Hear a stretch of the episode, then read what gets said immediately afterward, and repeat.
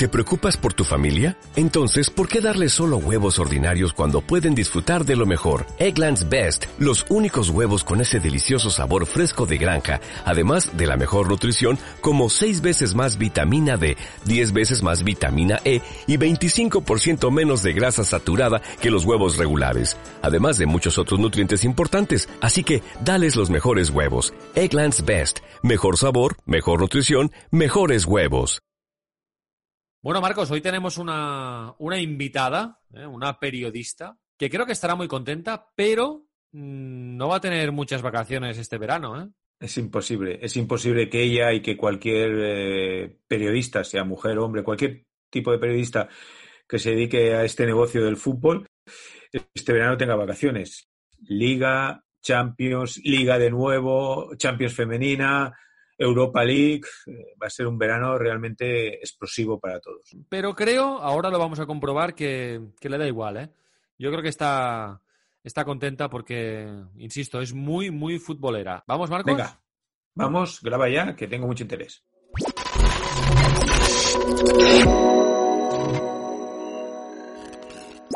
Danae, hola.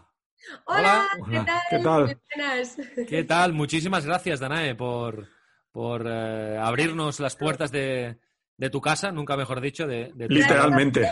Me hace mucha ilusión estar con, porque sois vosotros, Raúl, Marcos, porque estoy con mucho cariño, la verdad. Bueno, a nosotros también. Oye, ahora, ahora decíamos con Marcos, cuando te presentábamos, em, bueno, seguro que no va a tener vacaciones, porque el calendario es, o poquitas, el calendario es el que es, pero está, seguro que está contenta, porque, porque Es, es, muy futbolera, Danae. Sí, sí, hombre, es que, a ver, Raúl, venimos de pasar una situación muy complicada, ¿no? Tres meses todos en, casa y al final, bueno, pues cuando eres futbolero, cuando te gusta tu trabajo, ¿no? Y te apasiona lo que haces, pues lo echas de menos. Y yo lo he echado de menos muchísimo. Tenía muchísimas ganas de volver.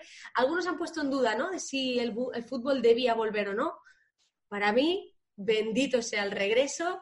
Y sí que es mucho trabajo, es verdad, porque al final yo hasta ahora venía trabajando, hacía de jueves a domingos, ahora es un día más a la semana, trabajaré cinco, trabajaré cinco de siete, son muchas horas, es un, es un no parar, pero al final a ver, es que, mm, ¿qué más queremos? Es, lo que más nos gusta, es nuestra pasión, es, estar viendo fútbol.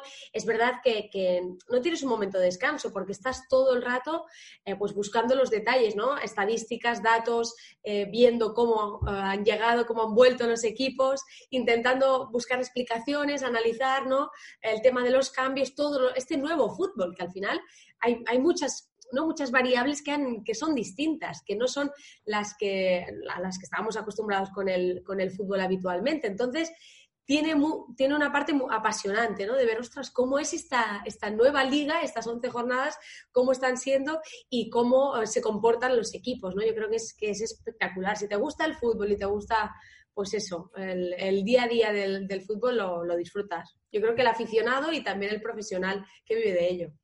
Sí, por supuesto. Además, hay, hay, hay, un concepto. El fútbol nos pasa siempre por delante. Es decir, cualquier guion, cualquier, cualquier escenario que tú tengas previsto, cuando te colocas delante de un partido, el, el partido te lleva a su territorio. Pero es que ahora ese territorio es tan nuevo para los entrenadores, para los jugadores, para los periodistas, para los aficionados. O sea, yo tuve la posibilidad de estar en el, en el, en el Camp Nou, en el partido contra el, contra el Leganés, y sentía que era algo irreal. Es decir, eh, y, para los jugadores también, por muy acostumbrados que estén, no es lo mismo, es otro deporte. O sea, es el mismo fútbol, el mismo juego, pero es, otro deporte. Marcos, yo no sé qué, qué queréis vosotros, pero yo siempre digo, el fútbol es de sus aficionados y no es una frase hecha, no es una frase para quedar bien, ni mucho menos.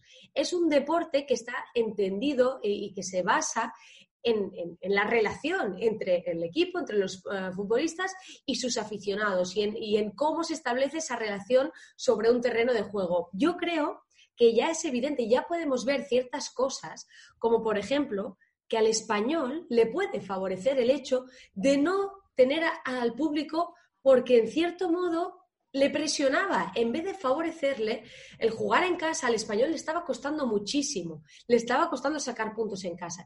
Y probablemente el no tener ese run run, esa situación, claro, esos nervios que se viven en la grada cuando ves que la segunda división está muy cerca.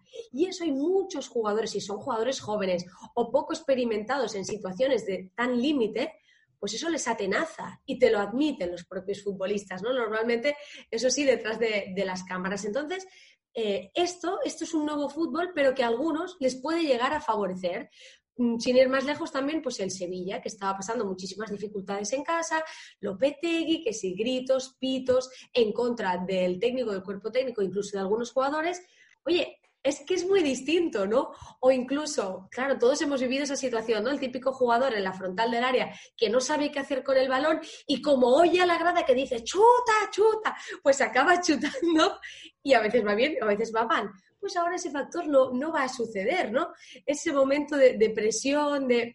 Entonces, bueno, es, yo creo que es súper interesante ver cómo responden eh, pues eso, ciertos futbolistas o incluso los equipos enteros a estos nuevos estímulos, al que no haya estímulo, a que ese silencio sea lo, que reina en el estadio. ¿no? Yo creo que es de verdad súper interesante. Mm. Para, mí, eh, para mí, Raúl, perdona, el poder de la mente es fundamental. O sea, ya sé, ya sé que físicamente es un estrés porque está Liga, está Champions, está Europa League y va a ser un verano terrible a nivel físico, pero el poder de la mente es fundamental de cómo jugadores sean capaces de adaptarse a un escenario que no han vivido. O sea, que eh, es, es, es un escenario que cada partido, o sea, no es lo mismo ir a un estadio con 80.000 personas que a un estadio que, que haya 200 personas por muy experimentado que seas, por mucha calidad que tengas y por mucho talento que tengas. Y también es cierto que incluso a veces no es tan importante la cantidad de gente, ¿no? Porque todos sabemos que al Camp Nou van 90.000 personas u 80.000 o 70.000, pero es un público, bueno, mm, bastante eh, plano. Tranquilo. claro, que tiene algunos picos, pero que, digamos, yo creo que no, no, crea ese miedo escénico, que, por ejemplo, hay clubes que yo creo el paradigma de esto es el Sadar, es el estadio de Club Atlético Sasuna. Un escenario donde no es que haya muchísima gente, pero los que hay son, bueno, eh, los más ruidosos y los que más apoyan a su equipo y por ahí se entiende el rendimiento espectacular, por ejemplo, de Sasuna en casa esta temporada, donde ha cimentado la salvación, ¿no? Hay equipos que realmente viven de, esa tensión, de eso que les transmite su público y en cambio hay otros como no, el Barça tampoco, el Madrid, por ejemplo el Atlético de Madrid también, sabemos que mm. Simeone utiliza su grada, ¿no? ¿Cuántas veces le hemos visto hacer ese gesto mítico, ¿no? De vamos todos y cómo automáticamente la respuesta, ¿no? De todos los peregrinos siguiendo a su pastor, ¿no? Para animar al equipo en momentos de eso de, de dificultad que Simeone los detecta a la perfección, ¿no? Entonces, es que realmente eh, yo creo que, no sé si lo valorábamos suficiente el poder que tenía ¿no? el, aficionado, pero yo creo que sin duda ahora lo van a valorar algunos en positivo y otros en, negativo. Sí, bueno, pues yo a, quiero que no haya bullicio. A diferencia de la Bundesliga, en los 15 primeros partidos de la Liga Española ha habido más victorias locales. Es decir, el factor campo todavía todavía tiene, tiene claro, peso. porque hay un punto que al final el futbolista también está acostumbrado a, un hábitat, ¿no? A su vestuario, a su túnel de vestuario. O sea, los terrenos de juego más o menos tienen ya todos las mismas dimensiones, pero da igual. Yo creo que el Barça, em, por ejemplo, ¿no? jugando en, su estadio, siente un hábitat, ¿no? Que está más acostumbrado que, que cuando va afuera. Ahora uno de los detalles importantes es ver cómo, cómo actúa el Madrid, ¿no? Es un nuevo Alfredo Di Stéfano, que tiene las mismas dimensiones que el Bernabéu. dices, ¿cómo puede ser? Parece imposible. Y tiene las mismas. Y de momento, oye, se ha sentido bastante cómodo. Pero ya sabemos, por ejemplo, el público del Bernabéu, ¿no? También en momentos de dificultad es de los que se deja escuchar. Y ahora eso no va a pasar. Entonces, mm. bueno, yo creo que, que es un nuevo fútbol realmente muy, muy, muy interesante. Sí, de este nuevo fútbol, y esto lo comentaba con Marcos el otro día en el podcast, en Insight, eh, yo intento mirar también las cosas eh, desde el punto de vista eh, más optimista posible, ¿no? Y hay una cosa que me gusta mucho, que es la banda sonora original. Poner Movistar a ratos, ¿eh? No, no siempre, porque también me gusta oír los comentarios. Voy cambiando, pongo radios, pongo, pongo la narración de Carlos Martínez o de, o de Sanchís, voy, voy cambiando. Pero me gusta ahora que está la posibilidad y que se oye muy bien la banda sonora original, eh, porque es que oyes cosas que no has oído nunca. Oyes todos los sonidos de los jugadores, de los entrenadores, de, lo que pasa en el campo. Y, eso es, fantástico. Yo creo que e, este intento de, la liga por, bueno, por convertir un poco en un poco más de espectáculo los partidos con ese audio ambiente mm. falseado, creo que es bueno, que es, que, es mm. lícito, que es lógico, porque hay gente que se le hace muy raro escucharlo en Sí, pero por ejemplo, los, los aplausos enlatados, claro. Eh, yo creo que eso no está bien resuelto todavía. parece que llueva, parece que llueva. Sí, es verdad, pero es que el interés que tiene, efectivamente, pero yo no creo que, que, para el periodista, sino para cualquier aficionado, el poder oír, ¿no? A su entrenador, el cómo le está gritando a unos o a otros. Yo me he fijado, por ejemplo, Oscar García en Balaídos, el otro día evitó gritar y dar consignas a sus jugadores, llamó a un par de futbolistas para contarles alguna cosa porque debía decir, no quiero que lo escuche todo el mundo. antes hacían así y ya estaba. Pero ahora no. y ahora incluso también, ¿eh? se tapan la boca incluso. Pero incluso he visto eso, ¿no? Que intentan no dar las consignas. Claro, antes no lo oía nadie. Oscar podría gritar a sus futbolistas al segundo palo o jugada, lo que fuera, y nadie se enteraba. Y ahora es como, venid, que os lo voy a decir bajito para que nadie se entere, para no descubrir nuestra estrategia, ¿no? Entonces, es que todo tiene unos matices tan, tan distintos y tan, eh, pues eso, interesantes, que claro, que poder escuchar bueno, las conversaciones de los árbitros, cuando los árbitros ¿no? se enfrentan a los futbolistas para intentar ¿no? calmar los ánimos, ¿cómo lo hacen? Porque esa siempre es una de las grandes dudas, ¿no? Cuando Mateo Laoz tiene ahí esos pollos que monta Mateo, ¿no? los que él siempre se acaba imponiendo, pero es interesante ver cómo intenta persuadir a los futbolistas, cómo tratan distinto ¿no? a los más conocidos o a los que son menos conocidos. Yo creo que es brutal conocer todo esto y también sé que ellos han intentado evitar un poco esto, ¿eh? porque ellos no querían que se explicara todo de forma nítida. Porque claro, lógicamente, bueno, todos los que hemos jugado a fútbol sabemos que se te escapa, pues, pues alguna barbaridad, algo. No, habrá, habrá, habrá alguna polémica con esto. Estoy convencido. Seguro, Convencidísimo. Oye, de momento no hemos sacado, no, no ha habido nada que digas destacable. Mira, yo por ejemplo el partido. De momento cosas, cosas graciosas. Sí. bueno, hubo un partido, os tengo que decir, creo que fue la primera jornada, el Getafe, el Granada Getafe, hubo una situación que después no la sacamos porque mm, un jugador del Getafe, eh, ¿sabéis lo típico? Lo que hacía José Manuel eh, eh, Pinto Colorado, mm. que era lo de que silbaba. Que silbaba. Pues algún jugador del Getafe lo hizo y confundió a los jugadores del Granada y se quejaron. Después soldado, alguien dijo, es que ha pitado, ha, silbado. Y entonces nosotros estuvimos dudando si sacarlo o no, pero luego se quedó un poco en anécdota, porque esto yo creo que pasa en todos los partidos. Siempre, ¿no? Hay jugadores que recurren pues estas triquiñuelas que al final, claro, y ahora tenemos la opción de escucharlas y de enterarnos de eso. Bueno, por ejemplo, Danae, los compañeros de la cadena SER, el otro día explicaron en el programa de Chique Rodríguez que Piqué en el Barça Leganés le dijo a Recio cuando, cuando pitaron el penalti, dudoso a, Messi, le dijo, porque Recio se ve que hablaba mucho, ¿no? Y Piqué le dijo, ponerle un micro al señor, súbete arriba y comentas. ¿eh? Esto se, oyó claramente en la banda sonora original del partido, claro. Esto es fútbol. Esto es fútbol, es tan simple como eso, esto es fútbol. Como estas van a haber muchísimas. Exactamente. Para mí lo más importante eh, es fundamental escuchar, eh, como bien decís, la banda sonora, pero lo fundamental es cómo interpretan los entrenadores y cómo interpretan los jugadores los, eh, nuevos hábitos. Es decir, después de un tiempo muerto, porque yo lo considero más un tiempo muerto que una pausa de, hidratación, cambia el escenario del partido.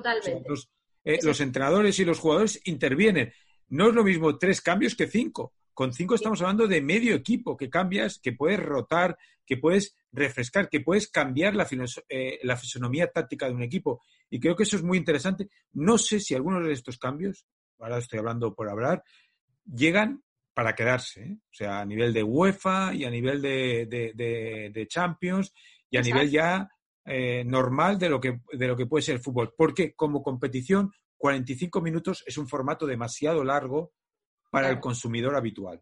Claro, y, pero es real que, que está cambiando las cosas. Eh, por ejemplo, yo creo que el Barça ha, sido, ha marcado ya tres goles mm. después de las pausas de hidratación. ¿no? Es aquello de que pillas al rival un poco más despistado. En el Madrid de Ibar, el Ibar estaba apretando, estaba mm, presionando al área eh, de Courtois. Lo veías con opciones. Hubo la pausa de hidratación y ahí se acabó esa, esa, furia de, de Leibar, ¿no? En esos dos minutos de pausa. Realmente afecta, afecta al devenir del juego y ahí tienen que decidir los que mandan en esto del fútbol si esto interesa o no interesa, ¿no? O, si, bueno, si aporta más de lo que te quita. Bueno, yo creo que se puede abrir ahí un debate interesante y también con lo de los cambios, porque yo creo que ha habido equipos a los que les, el poder hacer cinco cambios, yo creo que favorece a los grandes. Creo mm. que de eso no hay duda, porque son los que tienen más profundidad de plantilla, son los que creo pueden hacer cambios sin que se note tanto la diferencia de nivel, aunque hay gente que opina que no, ¿eh? que cree que, que a los pequeños también les va bien. Bueno, yo pienso que favorece a los grandes. Eh, pero mm, es que, bueno, cuando cambias tanto, a veces los equipos se pierden un poco y también lo hemos visto en algunos partidos. Equipos que estaban yendo por una línea positiva en el partido y de repente, minuto 60, ¿no? Empieza el entrenador a dar cambios y, ostras, y, le va mejor al equipo rival que al tuyo. Entonces, yo creo que es, supongo que se habrán encargado ellos de analizar muy bien también esto, ¿no? Las dinámicas, las tendencias, si nos va bien cambiar más o menos y veremos qué decían los que mandan el fútbol. Pero yo lo de los cinco cambios realmente veo difícil que, se mantenga, ¿no? Mm.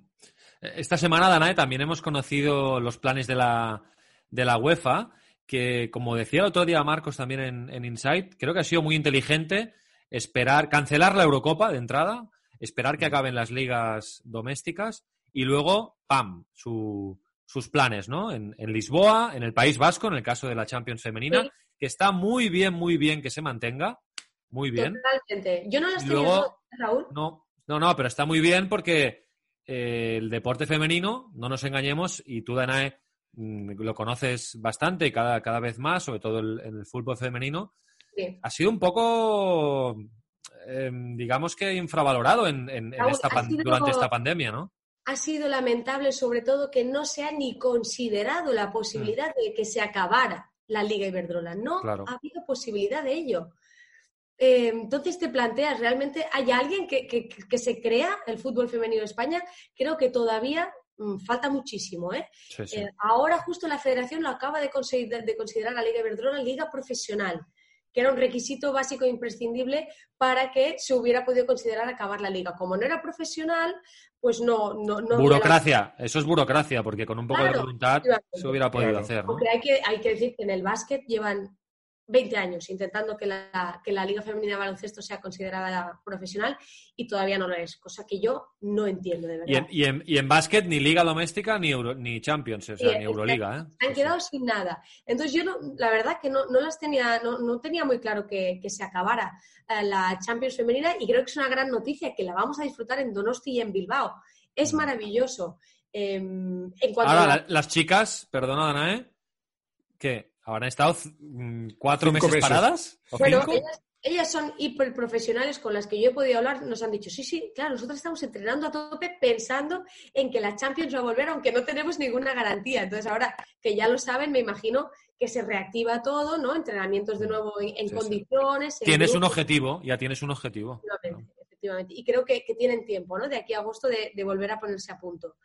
En cuanto a, la Champions masculina, creo que hay que celebrar también que no se haga en campo neutral, ¿no? La resolución de las eliminatorias que quedaban pendientes, creo que la decisión es muy acertada de que, no, no, partido de vuelta, la eliminatoria Champions eh, Real Madrid City se jugará en Manchester, la del Barça Nápoles se jugará en el Camp Nou, aunque sea puerta cerrada, pero hmm. es mucho más justo, ¿no? Yo creo que, que parece así, no existía la posibilidad de que se jugara en campo neutral ya en Lisboa. Yo creo que eso era un poco descabellado. Y después, bueno, no es seguramente el escenario que, todos hubiéramos querido. Nos encantan las eliminatorias a ida y vuelta y, la gracia que tienen. Pero esta final a 8, oye, pues tanto en Champions como en Europa League, para el Sevilla, para el Getafe, si llegan, claro, creo que, que va a ser apasionante, va a ser espectacular, ¿no? Tan concentrado jugándote el título europeo. Es que se dice. Bueno, el, otro día con Marcos decíamos: ¿y si esto gusta tanto que en el futuro mm, Se, repite la experiencia? Quizá 8 es demasiado, pero rollo Final Four como en el básquet, mm, oye, ¿por qué no? Es que el formato de la Champions ha ido variando mucho a lo largo de, todos los años. Entonces, bueno. Todo dependerá del money. Eh, exactamente. Yo creo que es evidente que formato A8 va a ser muy difícil, pero formato A4, si sabes garantizar económicamente a los clubes hmm. un impacto, es decir, por llegar a la semifinal vas a cobrar lo que hubieras cobrado partido de ida y vuelta, eh, al final acabas generando una fiesta del fútbol espectacular. A mí me parece apasionante, es decir, nos va a romper las vacaciones, lo tenemos clarísimo todo, pero me parece... partidos, que al final sabemos que el calendario está tan apretado que todos los grandes clubes yo creo que, apostarían por reducir ¿no? el número de partidos. Claro, a mí me parece que la final a 8 de Lisboa o la final de la Champions femenina o la de la Europa League, al final acabas concentrando la máxima atención mediática, la máxima atención deportiva, no solo de España, Alemania, Inglaterra, Francia, acaba reuniendo a los, vamos a salvar la expresión, las ocho mejores franquicias, como hace la NBA, las acaba reuniendo en un playoff en una misma ciudad. Obviamente, si pudiera ir el público sería impresionante, pero también entiendo que es difícil que pueda ir el público, no solo por la circunstancia sanitaria, sino porque si en un partido, por ejemplo, el Barça o el Paris Saint Germain queda eliminado en cuartos de final, eh, tema de hoteles, tema de logística, es muy, es, muy complejo para miles de personas que quieran acudir a Lisboa. Bueno, y deportivamente se abre otro escenario, ¿eh? porque realmente las posibilidades para todos se reparten mucho más, yo creo, ¿no? Esos favoritismos que podíamos tener cuando sabes que hay partido de ida y vuelta, a mm. partido único, yo creo que es todo, eh, pues eso, que depende un poquito más del factor suerte, del, momento de forma puntual, ¿no? De, de tus futbolistas estrella realmente es mucho más difícil, yo creo, hacer vaticinios, ¿no? O intentar prever qué puede pasar y eso hace que sea más interesante incluso. No, tres partidos y puedes ser campeón de Europa. Mm, eh, estás en una buena línea, como dice Danae, y puedes ser campeón, campeón de Europa. Bueno, eh, está claro que Danae Boronat es, muy futbolera. Yo desde que la conozco ya lo supe desde el primer día. Es una apasionada del, fútbol y es muy del Nastic de Tarragona. ¿eh? Danae es de Tarragona y es muy del Nastic, muy sufridora, porque ahora el Nastic lo tenemos en, segunda B, ¿no? Segunda B, sí. Segunda B y, a ver qué pasa. Y, sufriendo, ¿no? Eh, desde pequeñita, pequeñita eres del Nastic, eh, Danae. ¿De dónde viene un poco la tradición? Supongo que tradición familiar. Yo soy de Tarragona y al final, bueno, es difícil. La, realidad es que en, mi entorno eh, no había tanta gente, porque al final el Nastic ha estado la mayor parte de su historia entre segunda B y tercera división. Esa es la realidad, ¿no? Que hace 14 mm, años estuvo en primera división y hacía 56 años que no había estado en primera división. Con lo cual es muy difícil, ¿no? Que una ciudad se enganche cuando un equipo, bueno, pues tiene muchas dificultades económicas y deportivas, ¿no? Eh, pero Em, sobre todo hubo un movimiento cuando el después de mucho tiempo, estuvo en segunda división. El movimiento estudiantil, eso lo movió muy bien la ciudad y el club, de enganchar a la gente en las universidades y en los colegios. Que los más jóvenes fuéramos al estadio. Y empezamos a ver una realidad de un fútbol ya profesional de segunda división que era apasionante. Un equipo que luchaba eso, por entrar en playoffs, que ya veías a 5.000 personas en el estadio y a mí eso me enganchó. O sea, de más pequeña no, pero ya cuando empieza a ser adolescente es cuando el Nastic consigue subir a segunda división y ahí la ciudad se vuelve a, vuelve a enganchar, ¿no? Entonces ya, claro, se produce el ascenso a primera, entonces ya no se engancha la ciudad, se engancha toda una provincia y, bueno, incluso toda Cataluña, ¿no? Diría. Entonces, eh, bueno, yo creo que depende un poco mucho de eso, del éxito de ese club, de cómo haga las cosas. También el Nastic es un club que no apostó mucho por, futbolistas de, la tierra, ¿no? Y, eso hace que tengas poco sentimiento de, pertenencia. Cuando empezó a fijarse, bueno, a creer que podía tener futbolistas de casa, ¿no? Una cantera importante, eh, de la que, por ejemplo, ha salido pues Sergi Roberto, ¿no? Sergi Roberto con el Reus, pero se formó en el Nastic, pues eh, Kiko Casilla, hay, futbolistas que han, que han, pasado por la cantera, futbolistas Aleix Vidal que han tenido la oportunidad, Jordi Alba de jugar en el primer equipo del Nastic, después dar el salto, yo creo que todo se, retroalimenta. Ahora, claro, vuelve a haber muchas dificultades y parece que el interés en la ciudad pues, pues vuelve a bajar, ¿no? Es una pena porque tienes cerca a un club tan grande como es el Barça, pues que se lo come todo. Y que, y que además ya sabemos que históricamente no suele haber muchas sinergias ¿no? y muchas ayudas del grande a, los pequeños, ¿no? en este caso el Nastic. Entonces, bueno, no es fácil, pero yo creo que yo esto siempre lo digo, que si, si, tú puedes apoyar al, club de tu pueblo, de tu ciudad, pues hazlo. Porque y que, no puedes... Tampoco puedes cambiar, ¿no? Si eres del Nastic desde pequeño, pues vas a ser del Nastic siempre, ¿no? Sí, sí. Y además, em, Danae, tu experiencia profesional como periodista empieza pues alrededor del Nastic, ¿no?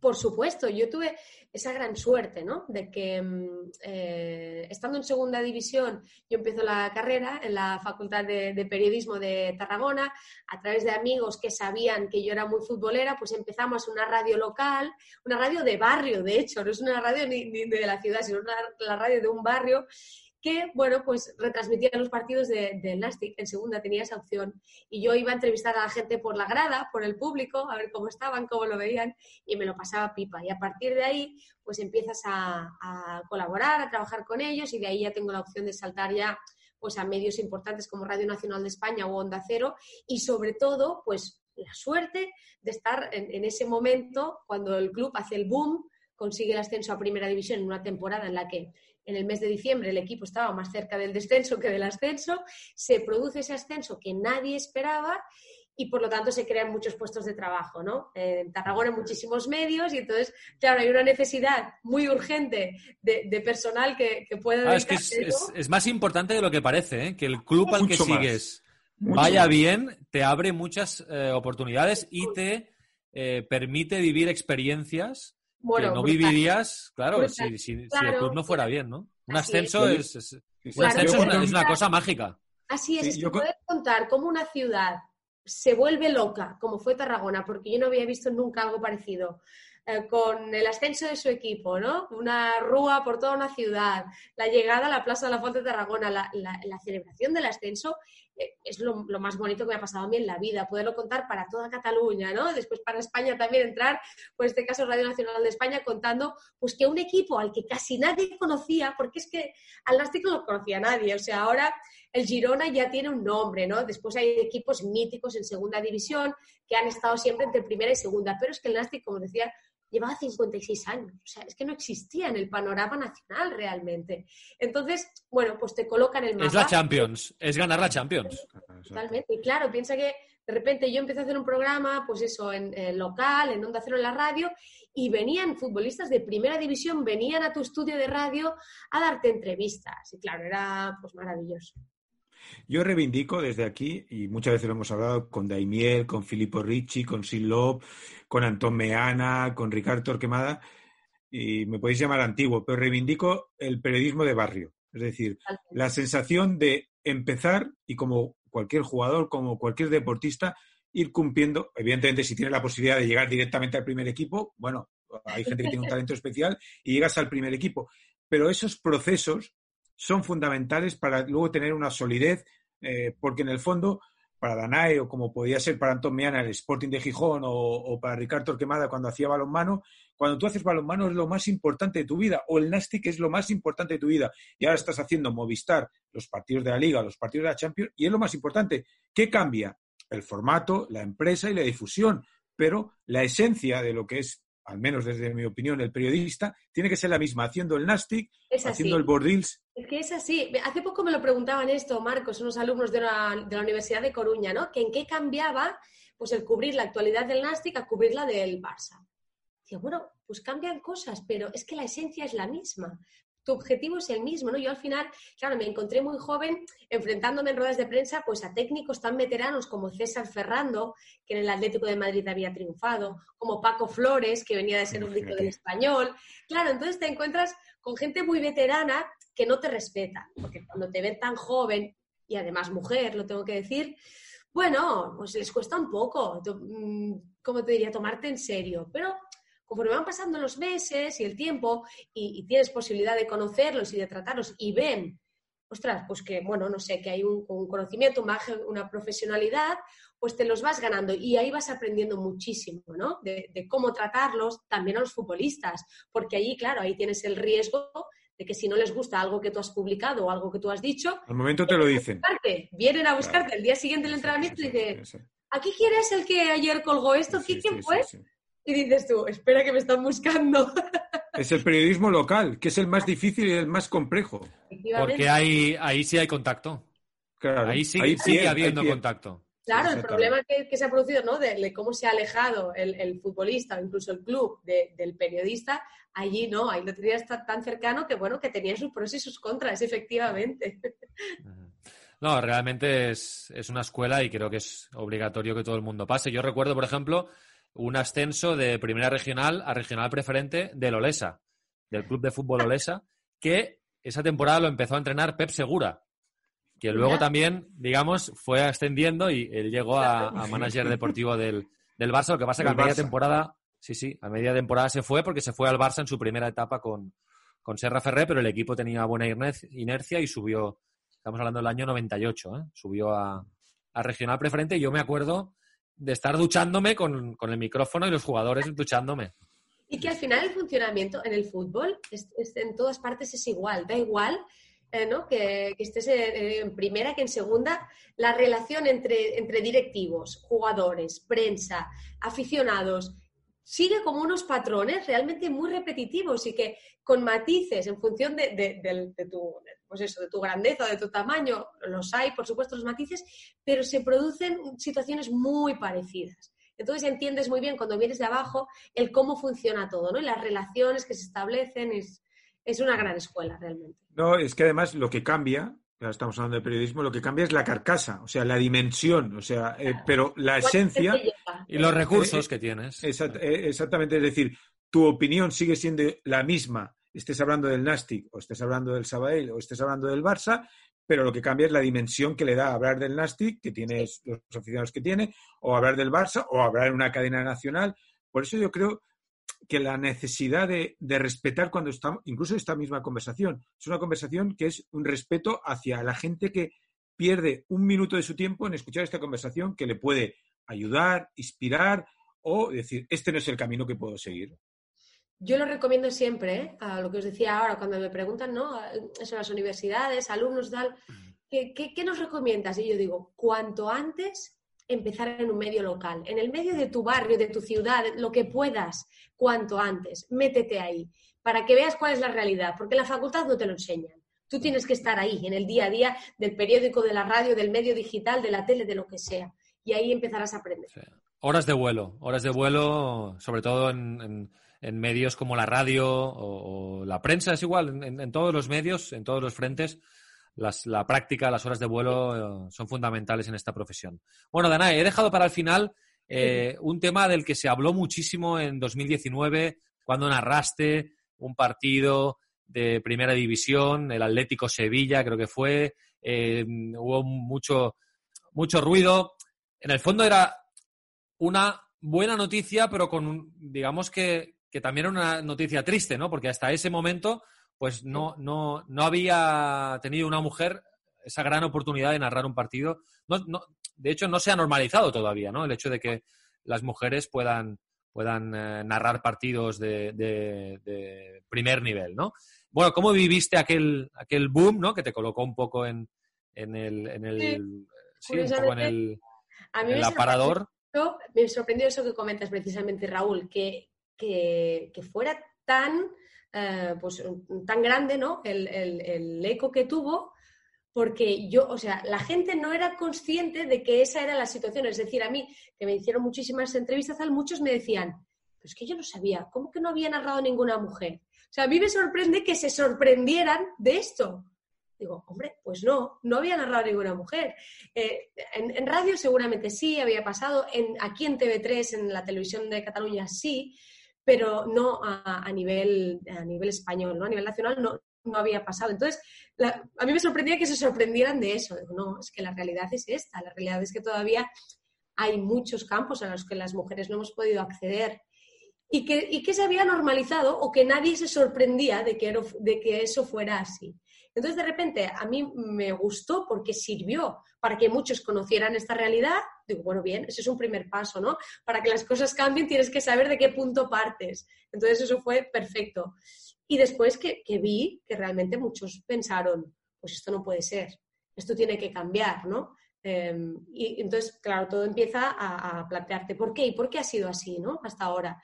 Y yo ahí bueno, creo que es necesario hacer autocrítica también, que lógicamente la responsabilidad siempre es de un, ¿no? de un jefe que tiene que decidir dar ese paso y darle la oportunidad a, una mujer que tenga en su redacción, pero después también está el, dar el paso nosotras, el, decir yo estoy dispuesta y preparada para afrontar un, esto, este reto, ¿no? que en este caso es lo que hice yo, lo que también hizo Sara Jiménez, mi compañera.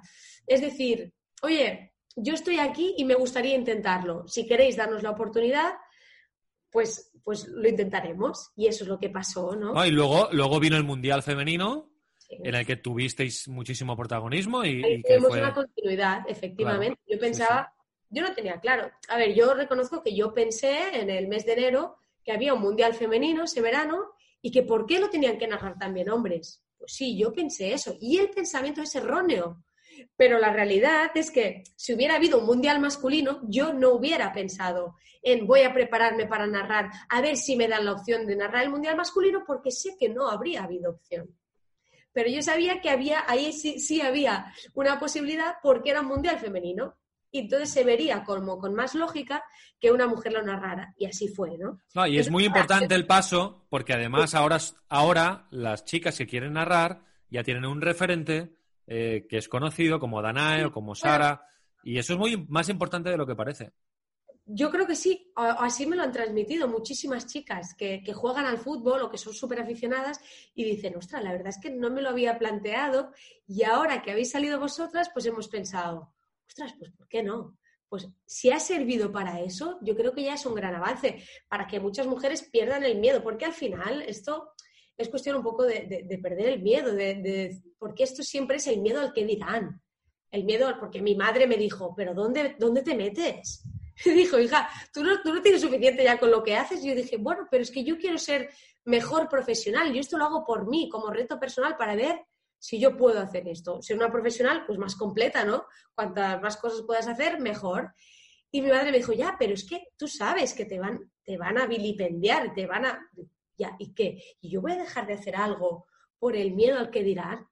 Pues no, pues no. Yo al final, como ya llevo muchos años ¿no? de exposición pública y sufriendo, pues eso, pues comentarios fuera de tono, fuera de lugar, por el hecho de ser mujer, pues supongo que ya me he ido acostumbrando y, no, y esto no me, no me daba miedo. ¿Y, esto sigue, Danae? ¿O como sociedad vamos mejorando un poquito? No, bueno. A ratos, ¿no? Yo creo que esto es muy difícil de, ¿no? Sigue, sigue, sigue, habiendo sigue habiendo trogloditas eh, en cada esquina, ¿no? Sí. Es que Javier Clementes hay muchos. O sea, el problema es que, que, todavía hay, bueno, cuando José María García, ¿no? Un periodista de la talla de José María García se atreve a salir y decir que las futbolistas no llegan del córner al, al, centro de la, a la portería, pues claro, dices, hay muchísimo trabajo que hacer. Porque si José María García se atreve a salir a decir eso, esa barbaridad, esa falta de respeto para las futbolistas, falta de respeto sobre todo hacia él, porque demostraba que no había visto un partido de fútbol femenino en su vida, ¿no? Pues claro, dices, si José María García dice eso, pues, pues es que estamos muy lejos todavía de, de conseguir, pues eso, un cierto es que no es igualdad, ¿no? Es, respeto, es, es, mm, bueno, es, que todo el mundo pueda competir por, por los mismos puestos de, trabajo, ¿no? Al final. Es que al final no, no, es cuestión de género, es cuestión de talento, es cuestión de, de capacidad y creo eh, es cuestión de ser profesional y da igual que seas mujer, que seas hombre o seas lo que quieras ser en, en, en tu vida. Creo, también hay que decirlo, que el periodismo deportivo en ese aspecto ha sido bastante innovador, es decir, podemos irnos a los viejos tiempos de Pilar Calvo en su momento, eh, de Sonia de Marta Ramón, de Ruth Vilá, y ahora me, dejaré muchísimos nombres, pero creo que en ese aspecto, eh, Sara, tú y, tanta gente que está... Sandra Sarmiento. Sandra Sarmiento, que está entrando en esa dimensión. Pero creo que, obviamente, desgraciadamente, y lo digo como crítica nuestra, desgraciadamente los pasos son muy lentos, muy lentos, pero que también hay que mirar en esa perspectiva de decir, eh, esto no es que tenga que cambiar, es que tiene que ser así. Es decir, un responsable de deportes de cualquier medio tiene que elegir a ella o a él en función de si ella es buena y él es bueno, ni más ni menos. Ni más ni menos. Sí, sí, bueno, y habrá un momento que las responsables de deportes también sean, sean mujeres. Y hay responsables de deportes. Hay, que ir avanzando hacia eso, ¿no? Y tanto yo siempre digo, es que a nosotras se nos ha relegado a papeles que yo creo que pensaban que eran los que queríamos hacer, ¿no? El de estar delante de cámara. No, no, es que a mí a lo mejor me, yo quiero hacer ese reportaje ¿no? de esa historia de superación y yo no quiero salir en cámara, ¿no? Si yo lo que quiero es contarlo. Es que, es que la gente conozca esta historia. Entonces parece que a las mujeres, ¿no? al principio no existían y después la, eh, la visibilidad era siempre un papel delante de cámara. No, no, Y una mujer puede mandar, puede organizar un programa de radio, de televisión, puede llevar una redacción deportiva. Pues ¿cómo no va a poder? Pero, pero, pero es que pero hay que, bueno, dar esos pasos hacia adelante, ¿no? Bueno, ¿cuándo una mujer va a conducir uno de los programas nocturnos de radio de referencia? ¿Cuándo? Yo lo veo muy lejano. Es que no lo bueno, veo. Bueno, nunca se sabe. Ahí, por ejemplo, Laura Martínez es la responsable de deportes de la cadena SER. Correcto. Exactamente, es de los pocos ejemplos de mujeres que mandan en, un medio deportivo de referencia. Efectivamente. Bueno, pues, pues ah, bueno, Dana, igual, igual, igual te llega, te llega la oportunidad. Ojalá, pues, ¿eh? pues, me encantaría, Raúl, pero no sé por qué me temo que, bueno, bueno, que será muy difícil. bueno, bueno, Vamos, vamos, vamos, a dejar estos puntos suspensivos y vamos a acabar así la, la conversación con, con Danae Boronat. Muchísimas gracias por, por estos minutos. Eh, Danae, te, te vemos, te vemos, te vemos cada día, te vemos cada día en, en, Movistar Plus, eh, o prácticamente cada día. Y nada. Enhorabuena eh, por el trabajo que hacéis, Raúl, Marcos. Gracias, te agradecemos mucho tu tiempo. Un beso. Un placer estar aquí. Adiós, que vaya bien. Chao, chao, chao.